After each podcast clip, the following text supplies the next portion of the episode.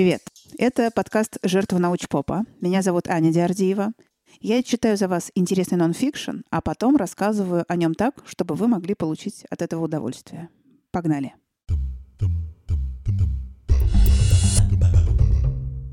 Однажды мы с мужем купили дачный участок. Ну, как дачный, это громко сказано.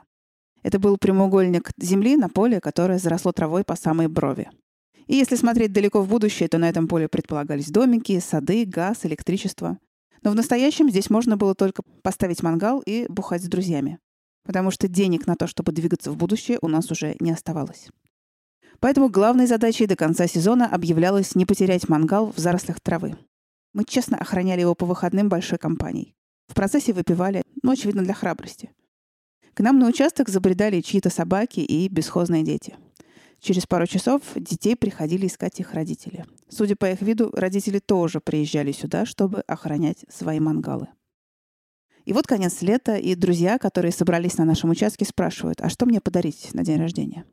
Я говорю, а можете мне сделать очень романтический подарок? Какой? Забор. Ну, тут, конечно, хохот, аплодисменты. Они потом еще пару дней переспрашивали. А помнишь, что ты с пьяных глаз несла? Что ты хочешь забор? Ха-ха-ха. А ничего не ха-ха-ха. В какой-то момент мне совершенно серьезно захотелось забор. Но чтобы был хоть какой-то способ обозначить, что здесь моя земля. Ну, кроме колышка, потерянного в траве. Чтобы каждая собака была в курсе. Здесь мое. Я долго боролась с чувством забора, а потом он все-таки появился. Красотой он совсем не блистал, как и большинство российских заборов, и я испытывала то тайное торжество, то чувство вины по поводу его появления. Ну, что я не смогла удержаться в рамках европейской открытости, без забора.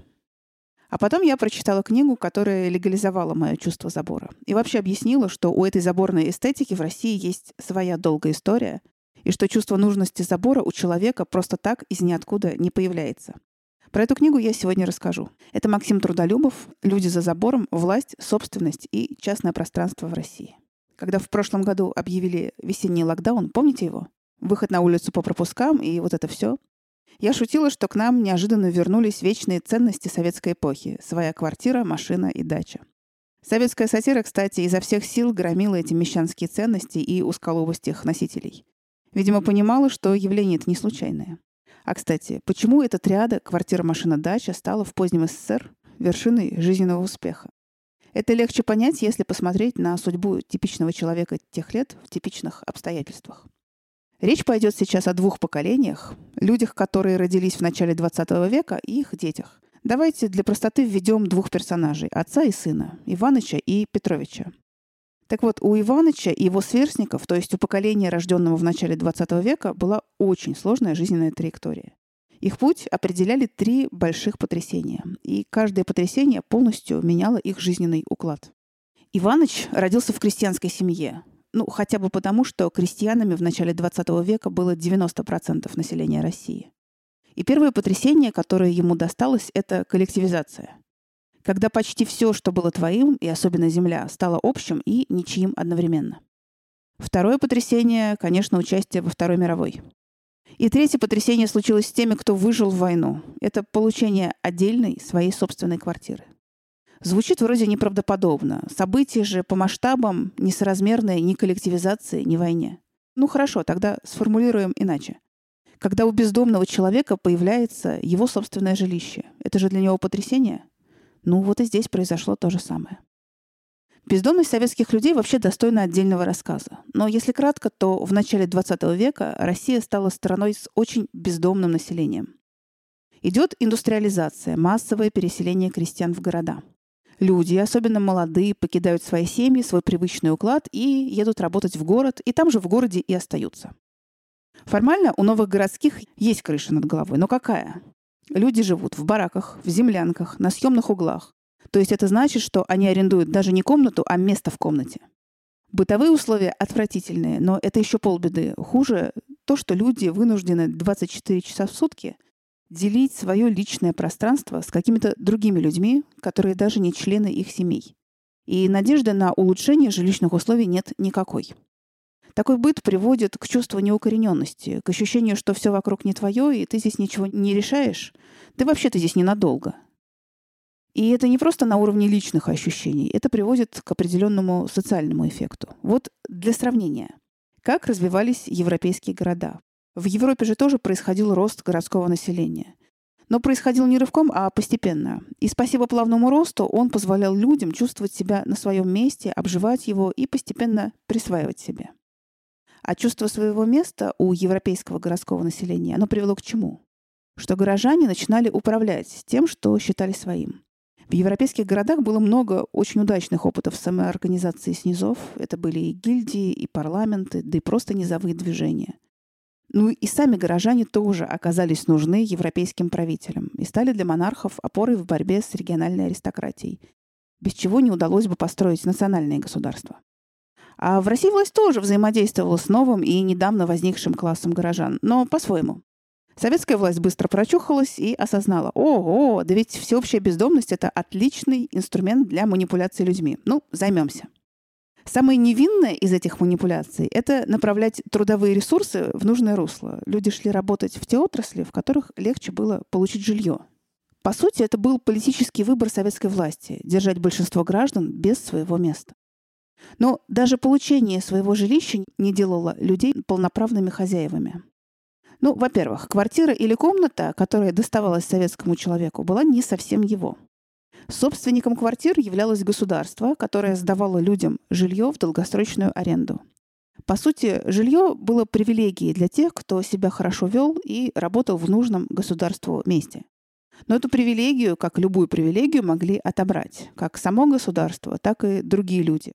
Вспомним не такие уж редкие случаи соседского стукачества только ради того, чтобы занять освободившуюся жилплощадь. Во-вторых, в довесок к квартире или комнате советский человек получал прописку, которая, назовем вещи своими именами, была легальным инструментом слежки за гражданами. И, наконец, ну, так уж вышло, что в жизни каждого поколения советских людей происходило какое-то событие, связанное с полной утратой материального и социального капитала. Для одного поколения это была коллективизация и раскулачивание. Для других — отъезд в эвакуацию во время войны, после которого нельзя вернуться на старое место жительства, потому что государство отдавало квартиру в найм другим жильцам. Для третьих это был кризис 90-х.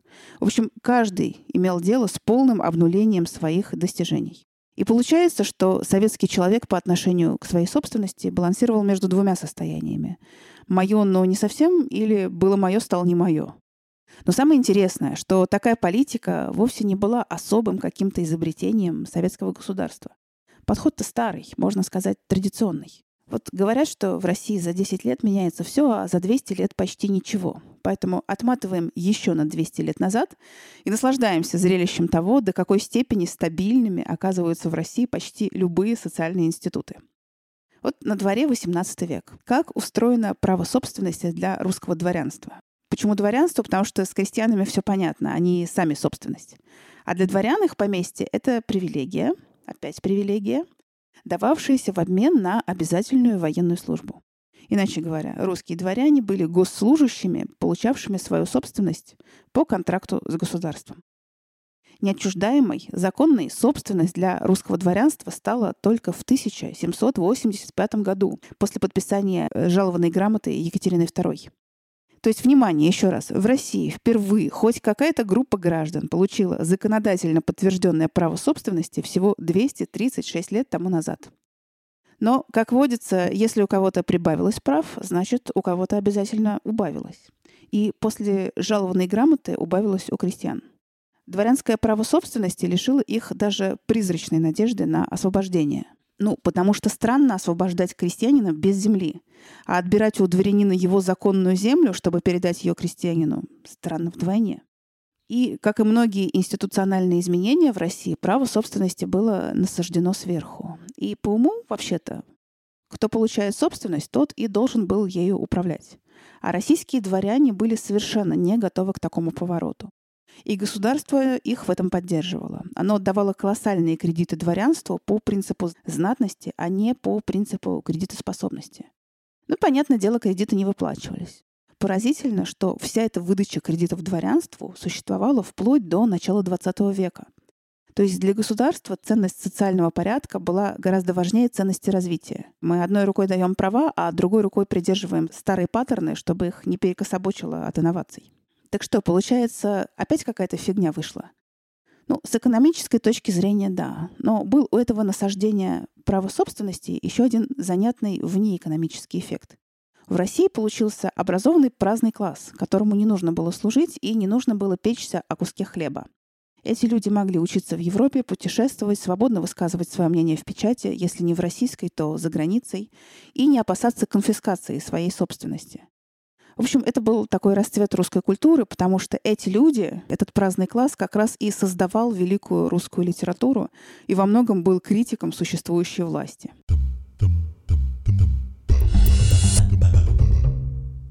Ладно, вернемся к нашему Иванычу и его трем жизненным потрясениям. Итак, он прошел коллективизацию, войну, и на склоне лет ему повезло получить отдельную квартиру.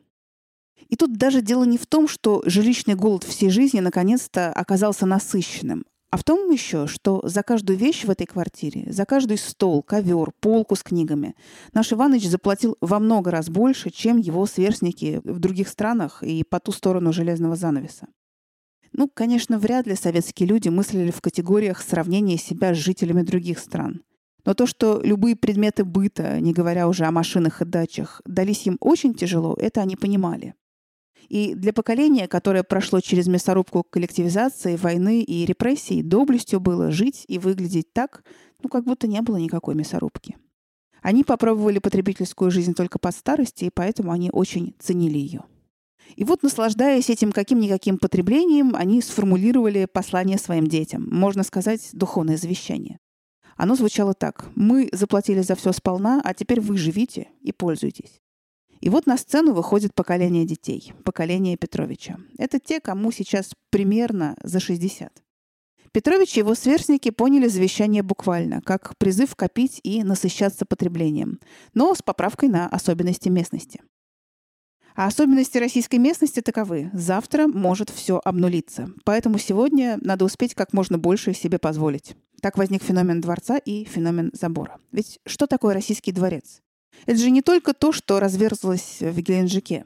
Это, например, когда едешь по Подмосковью, и среди дачных домиков, бабах, архитектура с большой буквы А. Три этажа из кирпича, башенки, арочки, балкончики, прям глазам больно. Это завещание предков в понимании Петровича. Всего должно быть много. Копите материальные блага, пока можете. Там, где у деда была скромная дачка, внук отгрохает огромное шале с башенками, потому что красиво — это когда много и дорого. А где дворец? Там и глухой забор. Он тоже родом из родительской программы, но из другой ее части, в которой живет многолетняя тоска по приватному пространству. Забор — это способ четко отделить собственную территорию. Вот здесь мое, а вот здесь весь остальной мир. И вместе им не сойтись. Почему так жестко? Во-первых, собственность после пережитого советского опыта особенно все еще воспринимается как привилегия. Ко всему прочему, Россия страдает сильной неравномерностью расселения. У нас малозаселенные территории чередуются с перенаселенными, и в этой гуще надо застолбить свое пространство, чтобы оттеснить всех остальных и наглядно показать, здесь занято. Это еще одна функция забора. Ко всему прочему, почти 30% построек в России не легализовано. Это данные 2015 года, но я не думаю, что за 6 лет статистика как-то радикально изменилась. Поэтому забор еще может э, играть роль такой вехи первопроходца, который освоил вроде как ничейную территорию. И последний аргумент в пользу забора. В России очень высок уровень недоверия друг другу. В среднем в мире на вопрос «доверяете ли вы окружающим?» 36% отвечает «нет». Есть свой разброс по странам, конечно. В Скандинавии не доверяют окружающим примерно 30%, в остальной Европе около 40%, а вот в России 77% опрошенных говорят о том, что людям верить нельзя. И такой высокий уровень взаимного недоверия не только причина живучести заборов, но и тормоз экономики, как выясняется. Когда в обществе сильны горизонтальные связи, люди проще сотрудничают, и государствам меньше приходится лезть повседневную жизнь частных людей и в работу предприятий. И наоборот, взаимное недоверие граждан формирует спрос на сильную руку. Но при этом жесткий стиль управления еще больше подпитывает недоверие людей друг к другу. Получается такой замкнутый круг, и в нам в нем приходится жить. Ну, вот вопрос. Если идея забора — это такое символическое наследие, полученное поколением условно 60+, то, по идее, чтобы заборная эстетика начала уходить в прошлое, на смену должно просто прийти другое поколение, у которого произошло уже жилищное насыщение, так? Ну, смотрите, как обстоят дела с жилищным насыщением. Действительно, спасибо Хрущеву, в 60-е и 70-е годы происходит жилищная революция. Строятся быстро возводимые панельки, расселяются ненавистные коммуналки, а сами хрущебы заселяются по принципу «одна семья, одна квартира». Но принес ты не того и слишком мало. Хрущевки слишком тесные даже для нуклеарной семьи, потому что спроектированы по советским санитарным нормам, которые гласят 9 квадратных метров на одного человека. То есть они спроектированы из условий жилищного голодания. И так возник феномен советской квартиры, жилые ячейки, крохотные кухни, но нет никаких общих пространств типа гостиных или служебных типа, простите, гардеробной. Даже в эпоху массовой застройки отдельное жилье не перестало быть инструментом манипуляции со стороны власти. С чего бы вдруг? Так совпало, что власти нужен был социальный клей для сплочения общества. Лучший социальный клей, как мы знаем, это внешняя угроза. Но в 70-е годы угроза со стороны Запада становится уже какой-то ритуальной и не такой пугающей. В общем, старый клей уже пересох и не клеит. Нужен был новый клей. Им становится обещание отдельного жилья каждой семье. Но вот жилье что-то с неба не падает. Надо пройти сквозь советскую систему распределения жилья, чтобы получить его. Надо встать в очередь на жилье. Но очередь не то чтобы для всех общая. Помимо государственной очереди, жилье распределяют еще и предприятия. И все эти очереди тоже движутся неравномерно и непредсказуемо. К тому же в каждой из них есть своя система блата, выслуги и льгот. Короче, жилищное насыщение, да, происходит, но медленно и больно. И чем больнее, тем выше ценность полученной квартиры для ее хозяев. И нельзя сказать, что с приходом свободного рынка, с возможностью приобрести квартиру в собственность, все как-то радикально поменялось. Покупателей, способных приобретать квартиры на свои или заемные деньги, по всей России было или есть от 10 до 19% в разное время. Большинство квартир передаются по принципу сословного наследования, то есть на рынок выходят не лично приобретенные квартиры, а полученные в наследство. И потом в тучные годы люди предпочитали насыщать свой потребительский голод какими-то другими способами. Покупать машины побольше или бытовую технику подороже. А, кстати, почему мы все про квартиры в собственность? Есть же еще рынок аренды. Да, но просто чтобы арендованное жилье по степени надежности можно было сравнить с собственностью, рынок аренды должен стать более прозрачным. Там договоры, налоги, правовая защищенность арендатора и съемщика, все дела. А кто, если по уму, должен делать этот рынок более прозрачным? Да государство. Но ему как-то нет особого дела до защиты прав и собственности граждан. Россия живет по принципам колониальной экономики, в основе которой лежит добывающая промышленность. Причем неважно, что добываем. Когда-то добывали пушнину, потом нефть, потом газ, да хоть золото инков. Структура колониальной экономики состоит в том, что небольшая группа лиц садится задницей на огромный ресурс и всеми силами старается его удержать. И у колониального государства с населением общественный договор выглядит так. Вы нам платите небольшую дань, мы вас за это не трогаем, и живите как хотите. Поэтому, к сожалению, вечный российский забор будет стоять до тех пор, пока не изменится общественный договор в сторону того, что за налоги граждан государство охраняет их права.